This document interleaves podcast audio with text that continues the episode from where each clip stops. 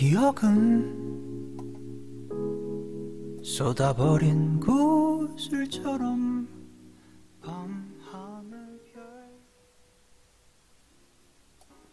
라디오 시작 전 방송 청취 방법을 안내해 드리겠습니다. 실시간 듣기의 경우 매주 일요일 밤 11시 yirb.연세.ac.kr에서 지금 바로 듣기를 통해 들으실 수 있고 다시 듣기의 경우 사운드 클라우드에 YIRB를 검색하시면 혼밤을 비롯해 다양한 여배 방송을 들으실 수 있습니다. 저작권 문제로 다시 듣기에서 듣지 못하는 음악의 경우 사운드 클라우드에 선곡표를 올려놓겠습니다.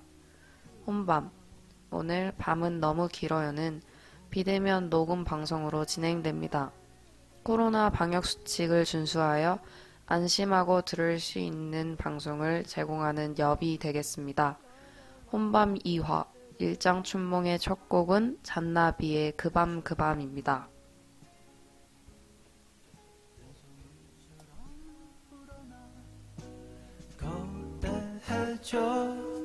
음, 그날의 이야기는 영화 속 길들처럼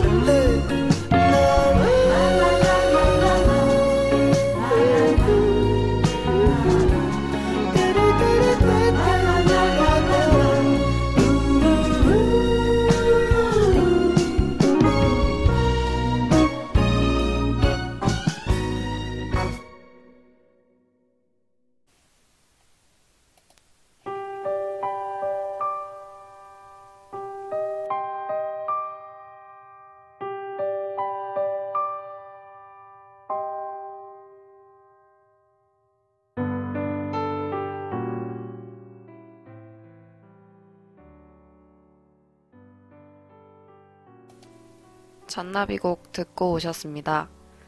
안녕하세요. 저는 이번 주도 인사드립니다. 혼밤, 오늘 밤은 너무 길어요. DJ 러비입니다. 벌써 혼밤에 2화가 찾아왔어요. 1화 녹음했던 게 진짜 엊그제 같은데 벌써 이렇게 시간이 지나버리다니. 저희는 4월의 어느 일요일에 함께하고 있습니다. 오늘 혼밤의 제목은 일장 춘몽입니다. 사전에는 일장 춘몽의 뜻에 대해 이렇게 정의하고 있어요. 한바탕의 봄꿈이라는 뜻으로 헛된 영화나 덧없는 일을 비유적으로 이르는 말이라고 하죠. 얼마나 낭만적인 말이에요. 한바탕 봄꿈이라니.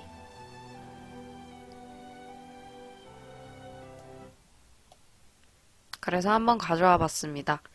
한바탕 봄꿈은 이 혼밤에 절대 빠질 수 없을 것 같다는 생각이 들어서요.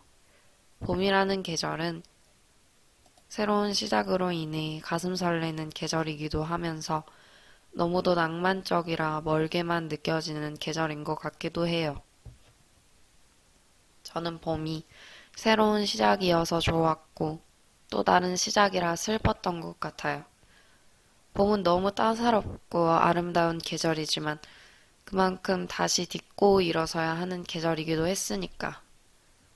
이제 막 스무 살이 된 저에게 봄은 고등학교 3년 내내 저를 맞이했던 지옥 같은 중간고사를 뜻하기도 합니다.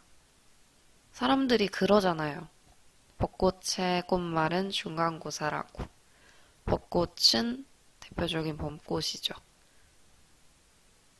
어느 날은 제 친구랑 밥을 먹으러 가는데 제 친구가 이런 말을 하더라고요. 아, 날씨가 선선하고 햇살이 따사로운 게 중간고사가 곧 오겠구나. 한국 입시가 만들어낸 전형적인 대학생의 모습인 게 참 안타깝습니다. 따사로운 햇살에 꽃구경 갈 생각은 못하는 성인이 우리는 되어가고 있는 중이에요. 제가 고향을 떠나온 지 벌써 한 달하고 일주일이 넘어가고 있는데요. 입학이 3월 2일이었으니까 지금이 4월 10일인 걸 생각해 보면 많이 지났네요. 제 고향은 전라남도에 있는 광주광역시예요. 전라남도 광주광역시라고 소개하진 않는데 사람들이 어디서 왔냐라고 하면 경기도 광주랑 구별을 해야 되니까 항상 전라, 전라도에 있는 광주광역시입니다. 이렇게 말을 하게 되는 것 같아요. 저에게 광주는 20년 인생의 대부분을 보낸 곳이고 갑작스럽게 훌쩍 떠나온 곳이기도 하죠. 첫 시작을 응원해준 사람들이 그곳에 모두 있어요. 그래서 저에겐 힘들면 힘들수록 돌아가고 싶은 곳이기도 합니다. 저에게 첫 시작은 막연했고 설렜어요. 새로운 사람들과 다양한 교류, 목적은 가치 있는 사람이 돼야지. 풋내기 스무 살은 이렇게도 겁이 없습니다. 생각해보면 신이 너무 많이 난 것 같기도 해요. 아쉬워서 큰딸 대학 보낸다고 인천까지 상경한 부모님은 제 짐을 두고서 한참을 기숙사를 배회하셨어요. 캠퍼스가 어떻게 생겼는지 둘러보신다면서. 실상 둘러보지도 않고요. 부모님은 제가 혼자 이곳에서 남을 것에 대해 되게 걱정하시는 것 같았어요. 하지만 스무 살에 겁도 없는 이 새내기는 그런 부모님을 뒤로하고 기숙사에 서둘러 짐을 옮깁니다. 그날 부모님을 저녁도 못 먹이고 내려보낸 게 너무 가슴에 맺혀요. 아마 죽을 때까지 모르겠죠? 제가 이런 생각을 한다는 거. 부모님한테 있어서는 오래오래 철없고 싶은 것 같아요.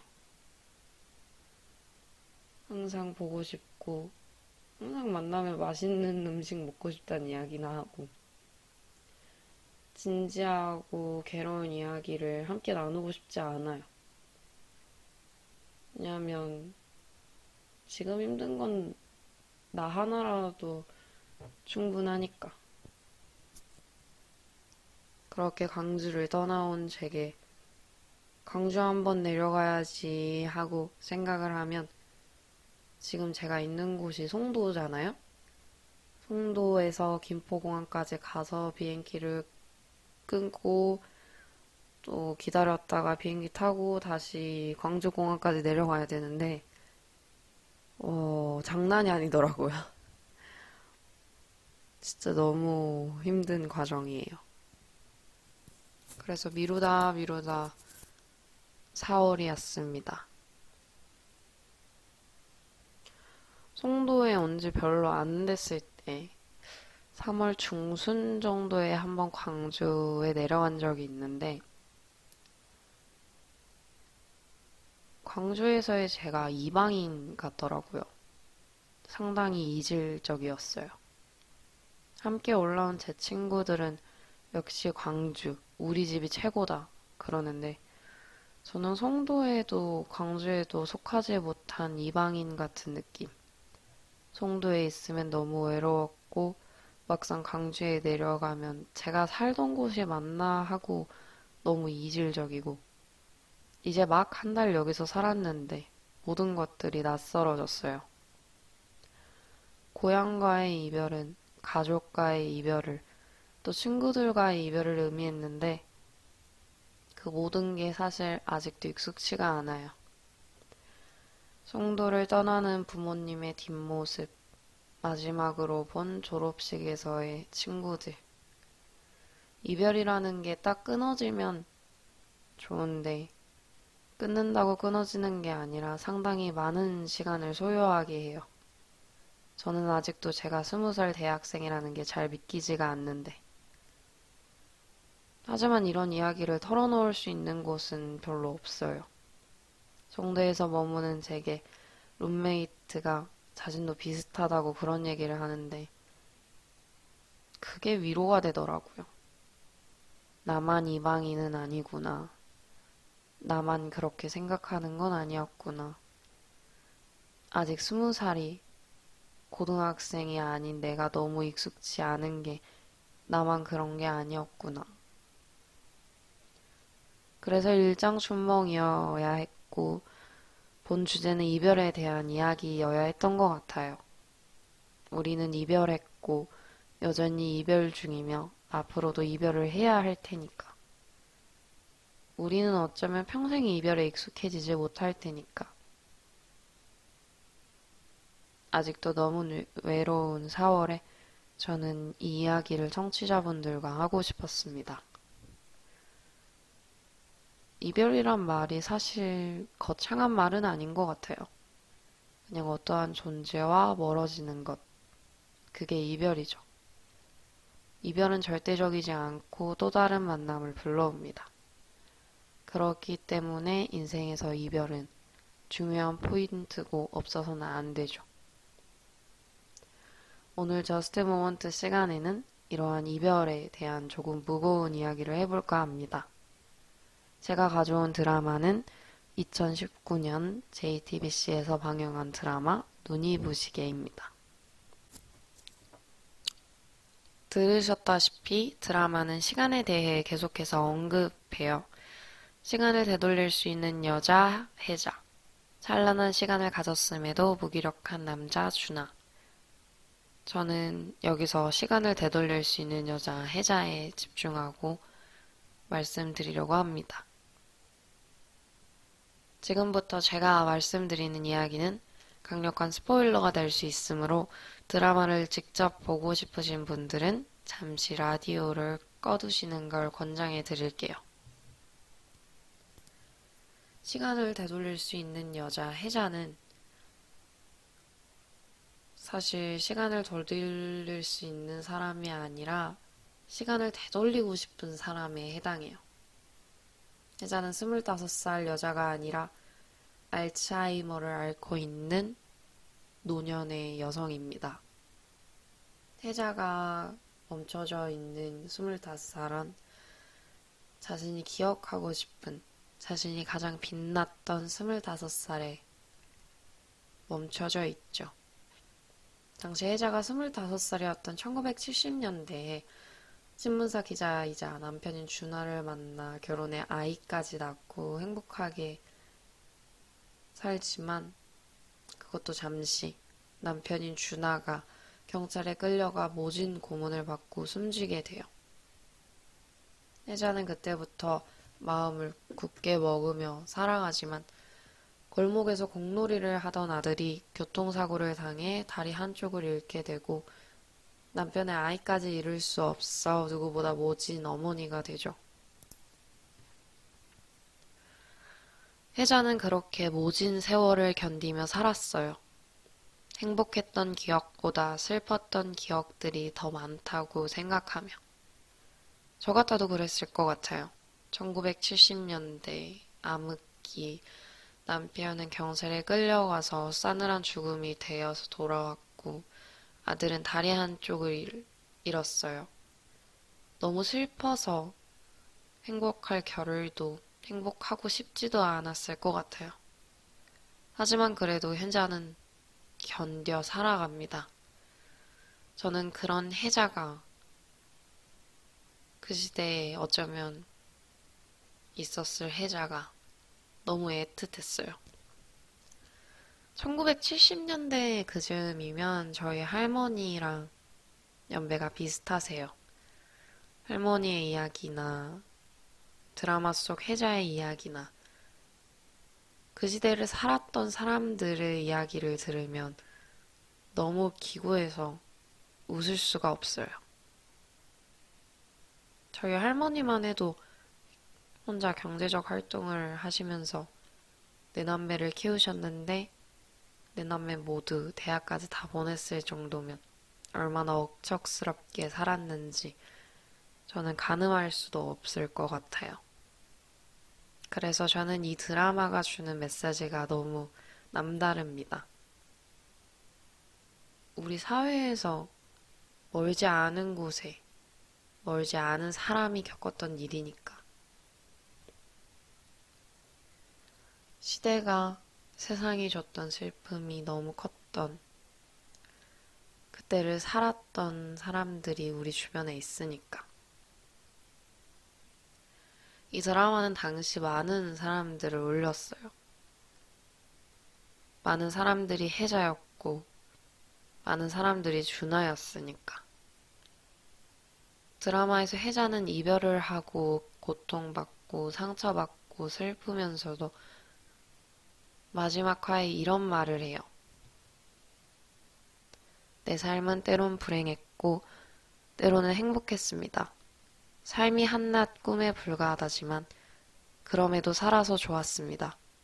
새벽의 쨍한 공기, 꽃이 피기 전 부는 달큰한 바람, 해질물에 불어나오는 노을의 냄새, 어느 하루 눈부시지 않은 날이 없었습니다. 지금 삶이 힘든 당신, 이 세상에 태어난 이상 당신은 이 모든 걸 매일 누릴 자격이 있습니다. 대단하지 않은 하루가 지나고 또 별거 아닌 하루가 온다 해도 인생은 살 가치가 있습니다. 후회만 가득한 과거와 불안하기만 한 미래 때문에 지금을 망치지 마세요. 오늘을 살아가세요. 눈이 부시게. 당신은 그럴 자격이 있습니다. 누군가의 엄마였고, 누이였고, 딸이었고, 그리고 나였을 그대들에게. 70년대 당시를 살았던 사람들 뿐만 아니라 모두에게 할 수 있는 말인 것 같아요. 지금 삶이 힘들어도 지금을 누구보다 잘 살아간다면 그 누구보다 눈이 부신 인생을 살 수 있지 않을까 하는 메시지. 그 메시지를 스스로 되돌아보게 합니다. 삶은 일장 충몽이에요. 우리는 그 짧은 꿈 속에서 희노애락을 모두 경험하죠. 그리고 곧 꿈에서 깨어남으로써 이별이에요. 저는 죽음이라는 건 암전이라고 생각하거든요. 영원한 이별. 저는 우리의 인생이 이별로 달려가는 기차라고 생각합니다. 하지만 그렇다고 우울해할 필요나 슬퍼할 필요 없어요. 혜자의 말처럼 우리는 눈이 부시게 살아갈 자격이 있으니까. 우리네 인생이 지금은 좀 괴롭고 힘들어도 혹은 외로워도 우리는 언제까지나 특별히 우리에게 주어진 이 생을 그게 일장 춘몽일지라도 살아가는 것 그리고 오늘의 최선을 다해 행복하는 것. 그게 우리에게 주어진 게 아닐까 싶습니다.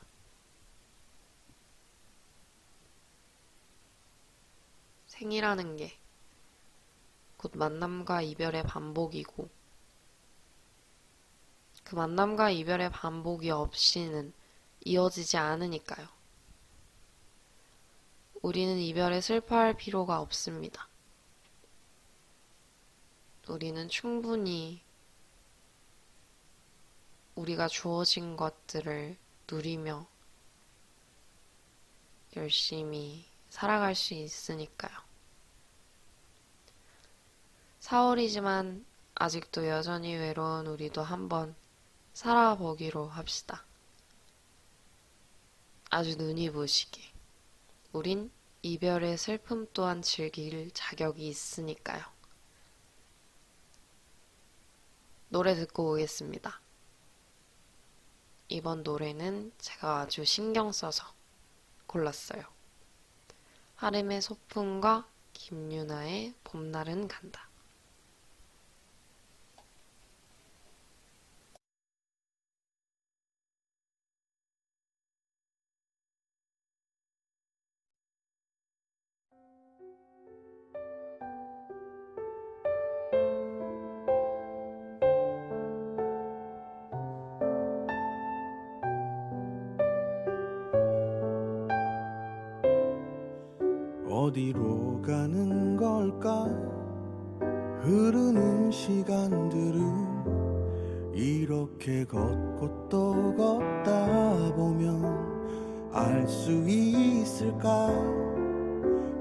파도처럼 떠밀려 흘러가 버린 날들. 언젠가 이 길의 끝에서 만나게 될까? 어쩌면 시간이라는 것은 영원할 수 없어서 기억이 아닌 내 가슴 속에 간직해야만 하는 같아 이토록 눈부신 선물 같은 나의 오늘을.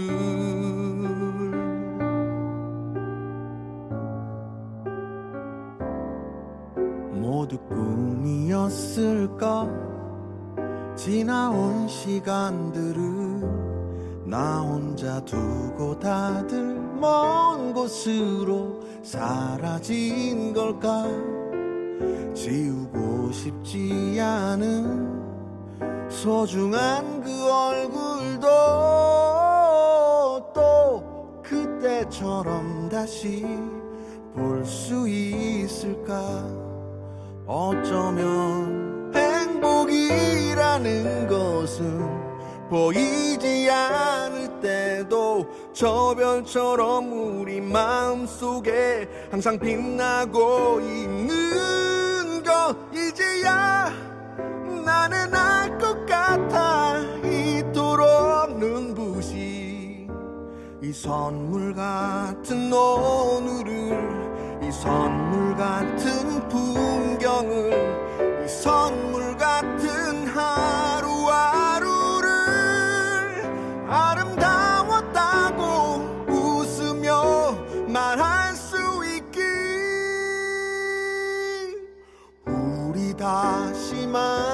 그날에 모두 다시 만날 그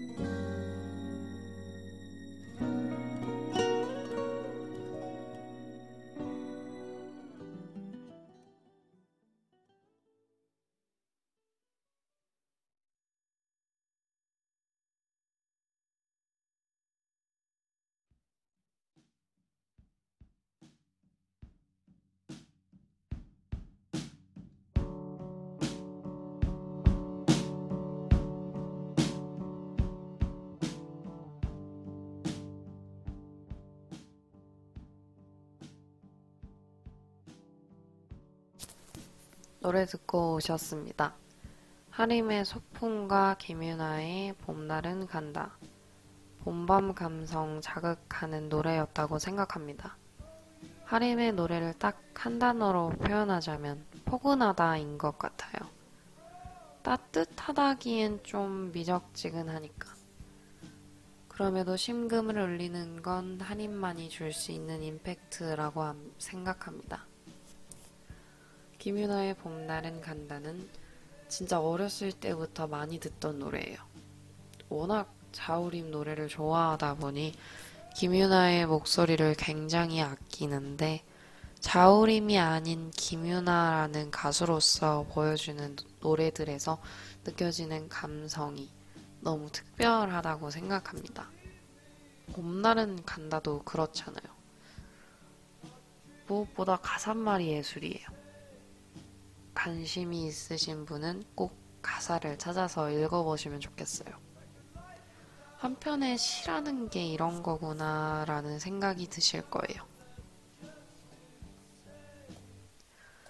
이번화 선곡으로 사실 골머리를 조금 알았어요. 이번화로 청취자분들께 전달해주고 싶은 것이 위로였거든요. 사실 이별의 기억을 꺼내놓는다는 게 쉬운 일은 아닌데도 불구하고 이렇게 어려운 주제를 던진 이유는 오늘의 주제가 일장 춘몽이라. 지금이 4월의 봄이라. 이렇다 할 이유가 많았어요. 꼭 일장 춘몽이어야 하는 이유. 그리고 오늘의 저스트 모먼트가 조금은 어려운 눈이 부시게여야 했던 이유. 저는 이별이 인생을 관통하는 과정이라고 생각해요. 이별은 늘 어렵고 무섭고 슬픈 거라는 인식이 빼곡하지만 그러면서도 이별이 없는 인생은 인생이 아닌 것 같아요. 이별의 사전적 의미는 어떠한 존재와의 헤어짐을 뜻하잖아요. 저는 이별 안에 존재에 집중하고 싶어요. 우리는 혼자 살아갈 수 없어요. 일화에서 말했던 것처럼. 아리스토텔레스가 닳도록 말했던 사회적 동물이라. 존재가 인간에게 주는 의미는 충족이라고 생각해요. 이별은 사람이라는 존재가 유한하기 때문에 생기는 문제이고, 우리는 이 이별을 받아들일 필요가 있어요. 물론, 이렇게 말하는 저도 이별의 상황에 맞닥뜨리면 울기 바쁘겠지만, 그럼에도 제가 사랑하는, 저를 사랑하는 이와의 이별이 피할 수 없다면, 잘 보내주는 것도 이별의 과정인 것 같아요. 오늘의 이별의 기억, 저는 오프닝 때 소개해드렸습니다. 고향을 떠나온 이의 외로움, 고독함. 언젠가 한 번쯤은 여러분과 이야기하는 시간이 있을 거라고 생각했는데, 이러한 이야기를 생각보다 빨리 할 수 있어서 저는 오히려 좋았습니다. 자, 그럼 이쯤에서 share moment로 넘어가야죠. 오늘의 share moment에서는 어떤 사연이 나올까요? share moment 시작합니다. share moment 첫 번째 사연입니다. 2022년 3월 7일자로 중학생 때부터 상당히 오래 지낸 친구가 부사관으로 군입대했습니다. 상당히 깊은 인연으로 많이 사랑했던 친구가 떠난다니 마음이 착잡하더군요. 다양한 감정이 들었지만 그 친구도 저를 믿고 저 또한 그 친구를 믿기에 서로 각자의 위치에 잘할 거라 생각합니다. 헌상아, 거기서도 잘하고 진짜 사랑한다. 보고 싶을 거다. 우리의 계절은 항상 5월이었다. 가족의 달이라고도 부르고 너랑 있으면 온기가 나를 감싸. 내가 잠시나마 편안했었거든. 음, 친구가 부사관으로 군입대를 오, 되게 오묘한 감정이 느껴졌을 것 같아요. 친구라도 거리가 멀어지면 사실 멀어지기 되게 쉬워지거든요. 저도 중학교를 나온 지역이랑 고등학교를 나온 지역이 달라서 고등학교를 다른 지역으로 가버리니까 확실히 친구들이랑 멀어지더라고요. 근데 서로를 믿는 관계라고 하니 거리의 문제는 일어나지 않을 것 같아요. 헌상 씨, 거기서도 잘 지냈으면 좋겠습니다. 첫 번째 사연자님이 보내주신 사라진 모든 것들에게 틀어드릴게요. 화이팅!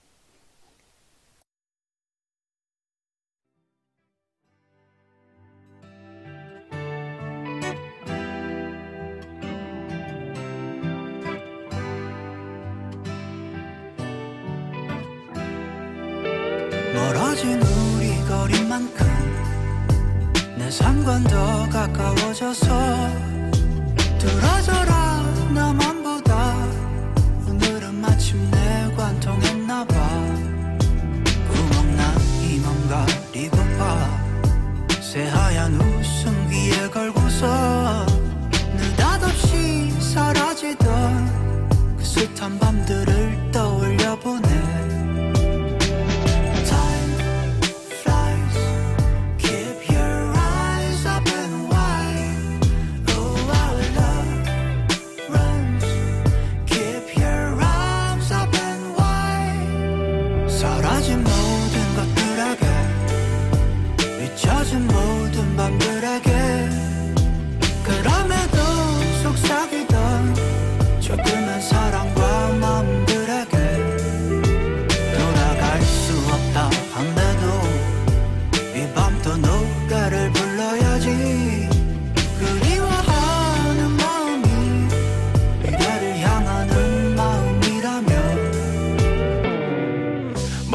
뭘 하든 뜨뜻미지근 하나의 지금 기쁘거나 슬프지도 않아. 양멍하게 앉아있기만 집에 혼자 있는 걸 좋아하지만 나도 답답한 건 참을 수 없네. 끝내 터져 나오는 지겨운 신호. 밖에 나가고 싶은데 나가기 싫은 기쁜 애이 비끄게도 잘만 놀러 다니는 친구에게 심술 냈네.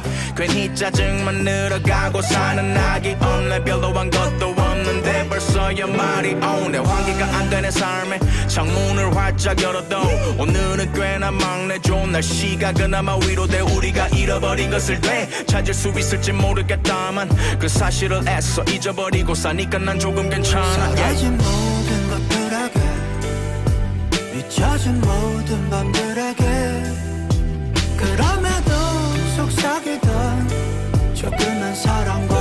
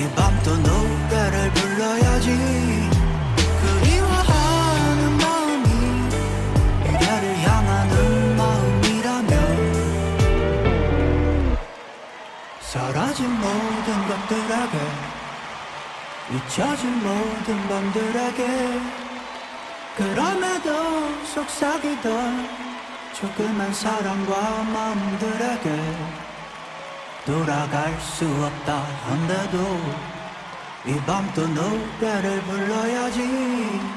그리워하는 마음이 미래를 향하는 마음이라면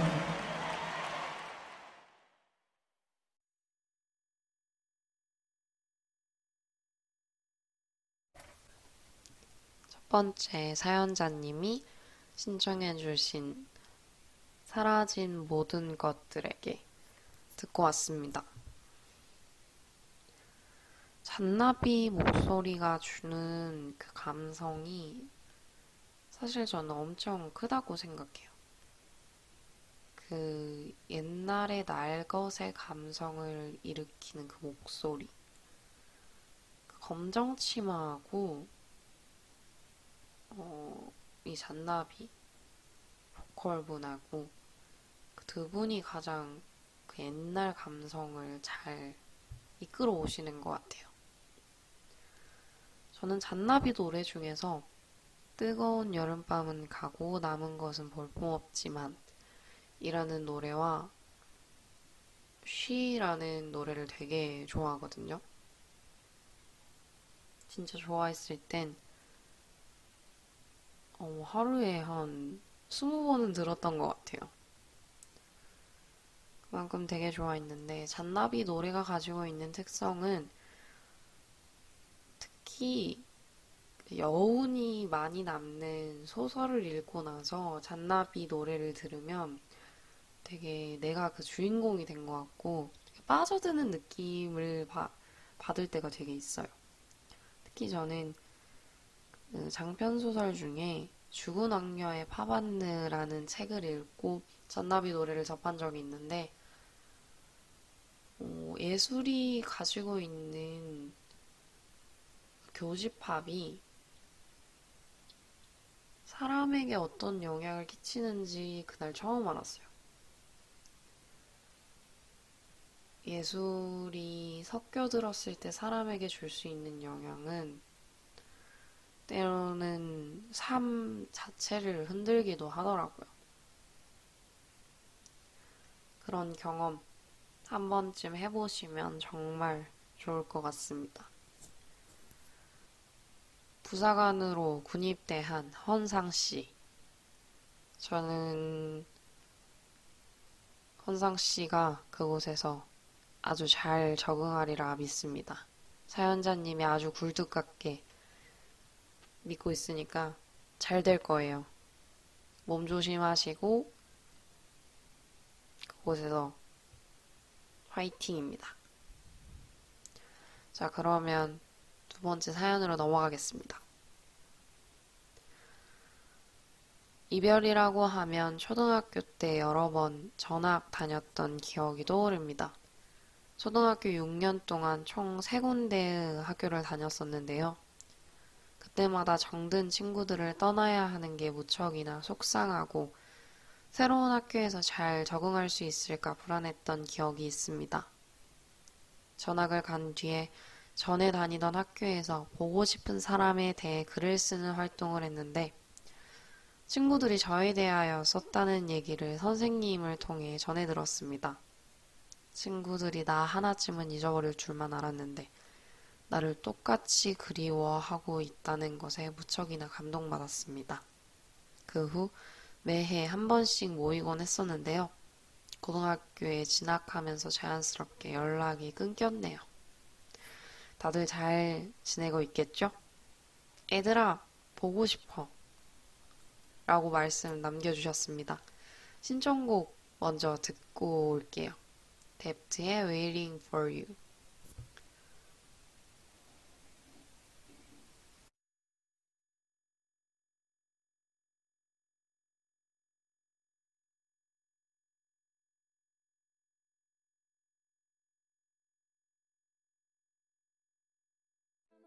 Day after day feels like borderline. I'm about to go insane. Don't know if you turn around, my heart's already bound, and I can't help but sound like a broken record that's spiraling away. I'll wait, I'll wait till you tell me there's no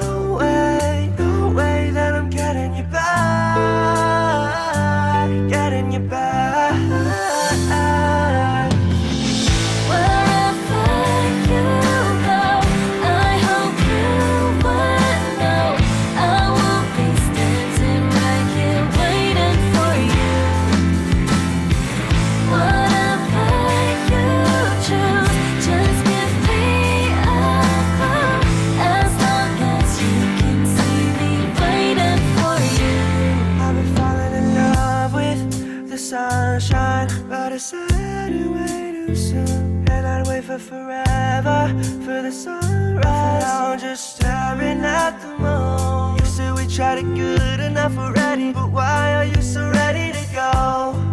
Ah. Cause I'm not ready to lose you and regret it. So I'm waiting for you. I hope you know. I'll wait, I'll wait till you tell me there's no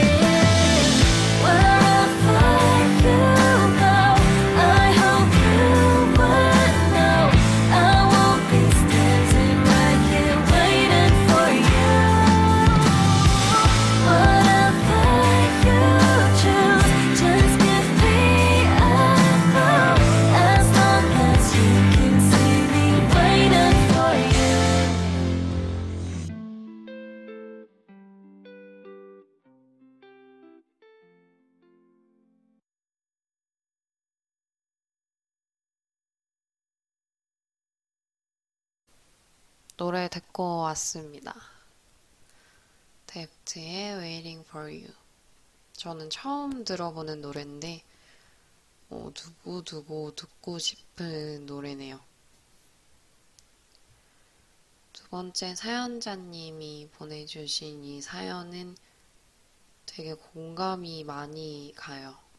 초등학교 때 여러 번 전학을 다닌 기억이나 친구들, 저도 초등학교 때 전학을 되게 많이 다녔었거든요.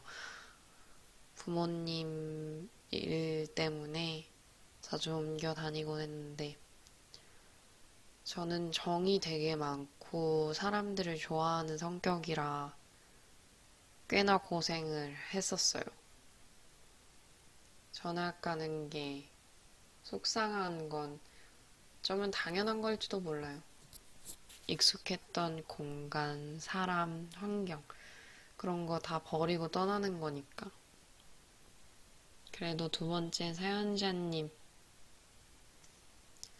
매해 한 번씩 그 친구들이랑 모인다는 것 자체가 되게 대단해요.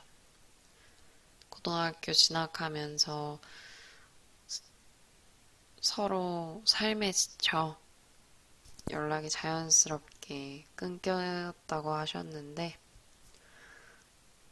마음 맞고 좋은 친구들이라면 이제 스무 살인데 또다시 모일 확률이 더 크다고 봅니다. 다들 잘 지내고 있을 거예요. 사연자님에 대해서 긍정적으로 생각하면서요. 이별이라고 생각하지 말고 잠깐의 휴식이라고 생각하셨으면 좋겠어요. 아무래도 여전히 사랑받고 계실 것 같으니까요. 자, 그럼 다음 사연으로 넘어가 봅시다. 이번 사연은 마지막 사연인데요. 마지막 사연 읽어보겠습니다.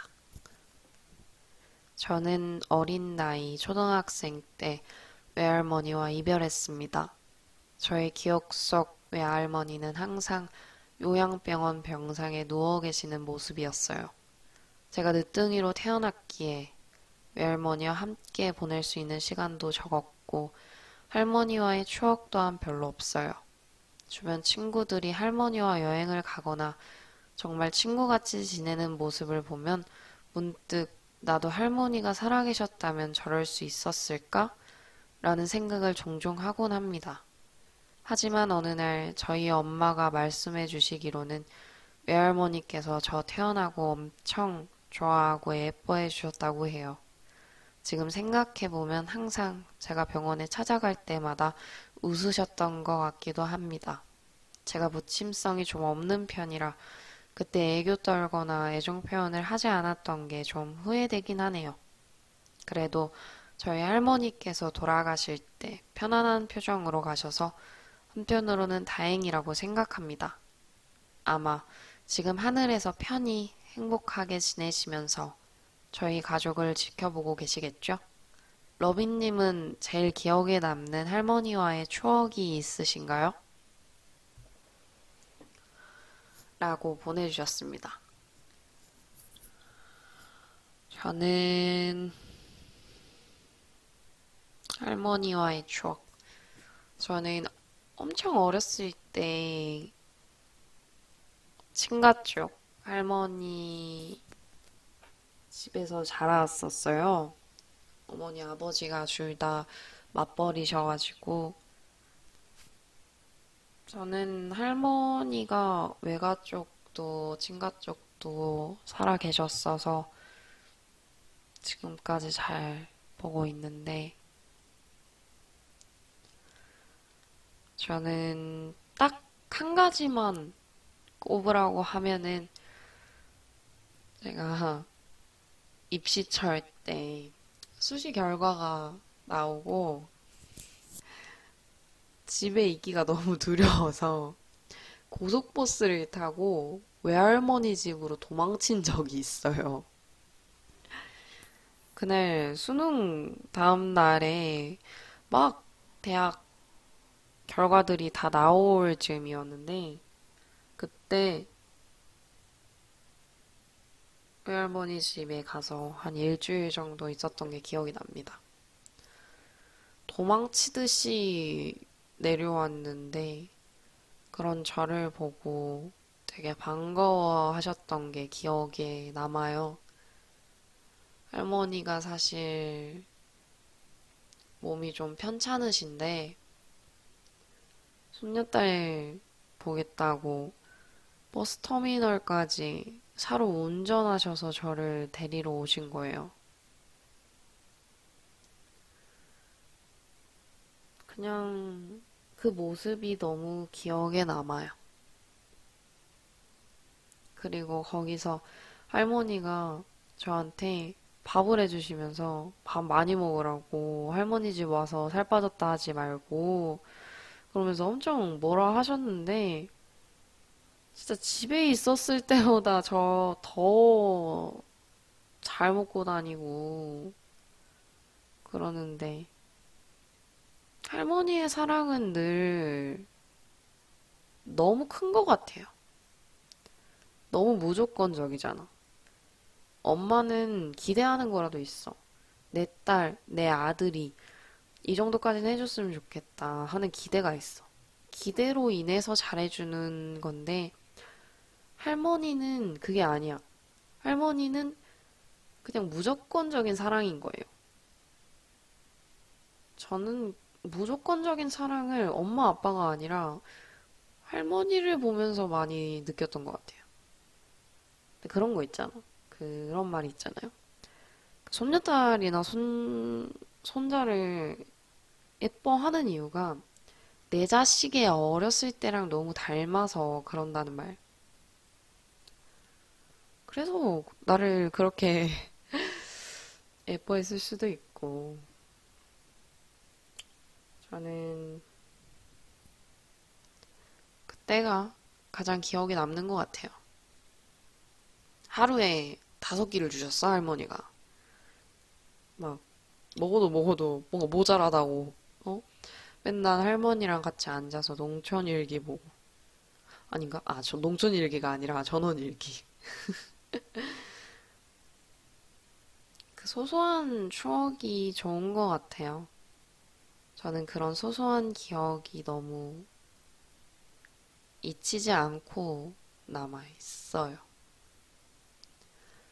할머니와의 이별. 그래도 사연자님이 사랑받고 자랐다는 거 알아서 정말 다행이에요.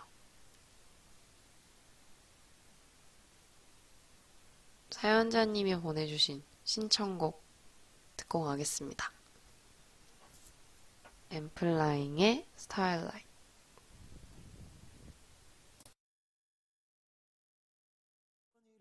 다시 볼 수 없어. 가만히 널 바라보죠. 날 기억할까? 내게 남아 있어서. 진하게 치는 파도 속에 고요하죠. 아름다운 별이 되어서. 피어나서 몰래 속삭여 starlight 단 한 번이라도 그댈 보고 싶어 가만히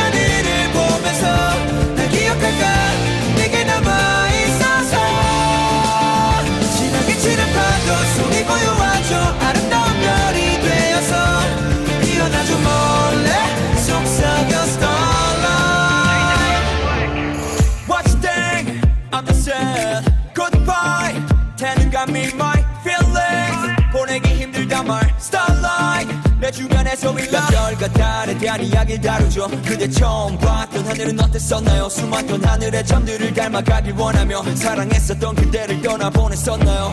이유 없이 흐르는 내 눈물에 너의 흔적이 묻어져 있네. 불꽃처럼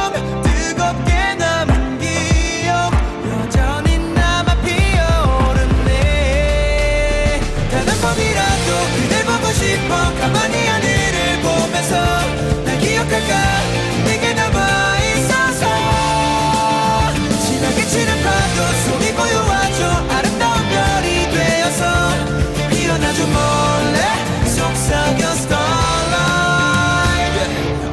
떠날지 모를 그대와 함께하면서 서서히 기억을 먼저 하늘로 보내가면서 아이가 되어가는 그댈 미워하면서도 그대 부디 내려다본다면은 나를 위해서 가장 큰 외침으로 빛나여 주세요. 내가 가는 길을 환히 열어 지켜봐 주세요. 아직도 영원이란 말을 비춰 더는 슬프지 않을게. 구름에 가리지 않게. 이유 없이 흐르는 내 눈물에 너의 흔적이 묻어져 있네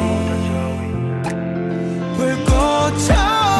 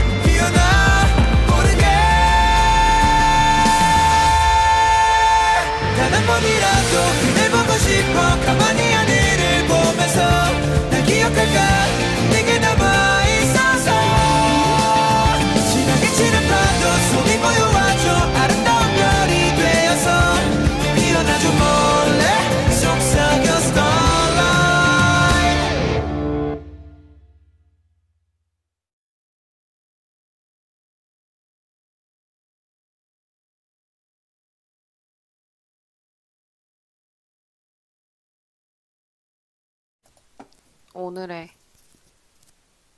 라디오도 이렇게 끝이 나고 있습니다. 쉐어 모먼트는 여기를, 여기서 마무리하려고 해요.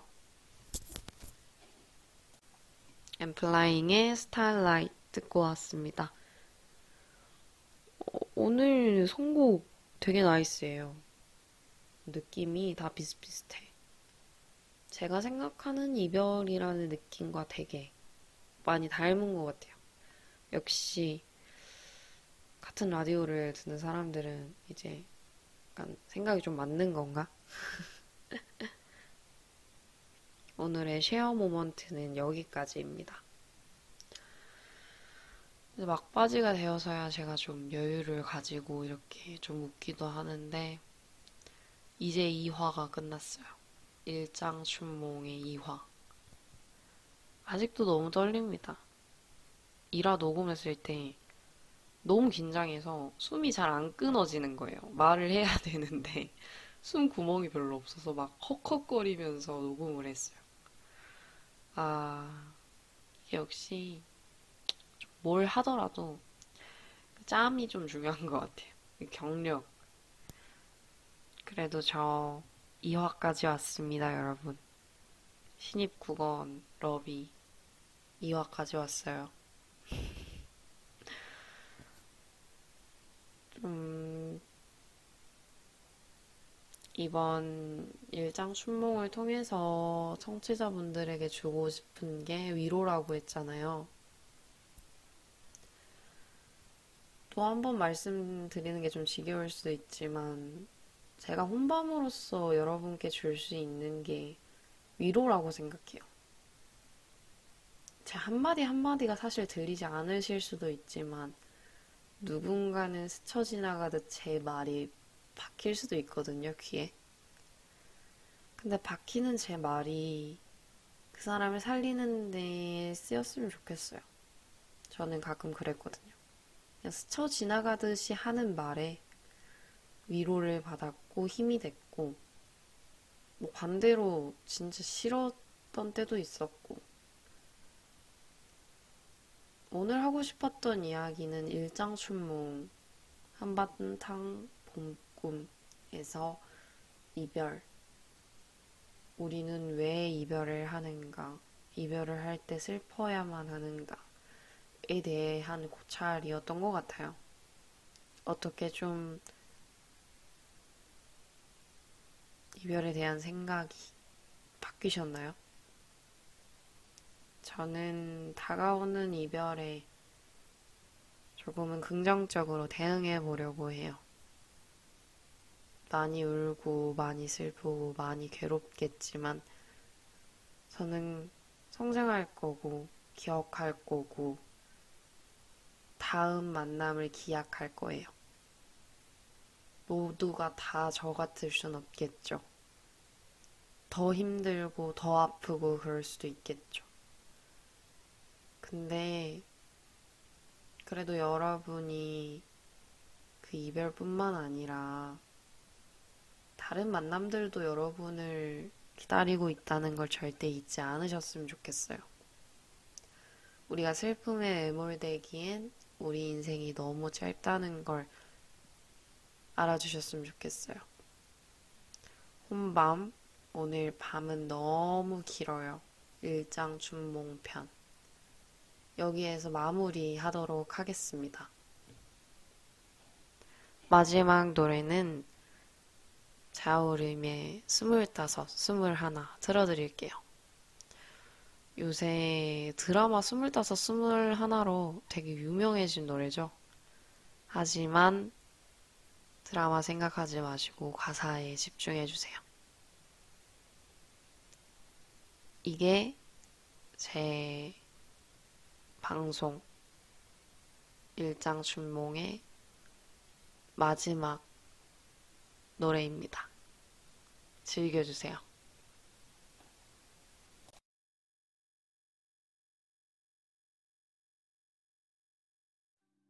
꽃이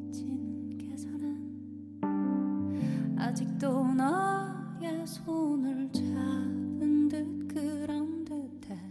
그때는 아직 꽃이 아름다운 걸. 지금처럼 사무치게 알지 못했어